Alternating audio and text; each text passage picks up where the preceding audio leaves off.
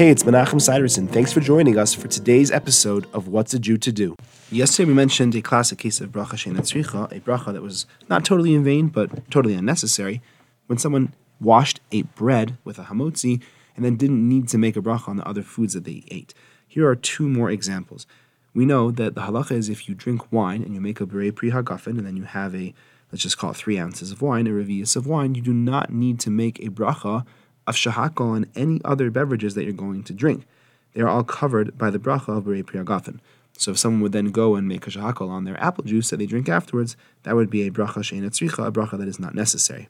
Another example that's very important is when you have an ikar and a tafel. We haven't fully covered this topic yet, but sometimes you'll have a mixture of, let's say, a fruit salad, where the bracha of the pineapple is ha'adama and the bracha of the apple that's in the fruit salad is ha'etz. So what bracha do you make on it? Is it ha'adama or is it ha'etz? The ikar is the thing that is the main part of the dish, and the tafel is the thing that is kind of the additive. So the bracha is made on the ikar, and it exempts the tafel. You make the bracha on the main thing, and you don't need to make a bracha on the thing that is just the additive.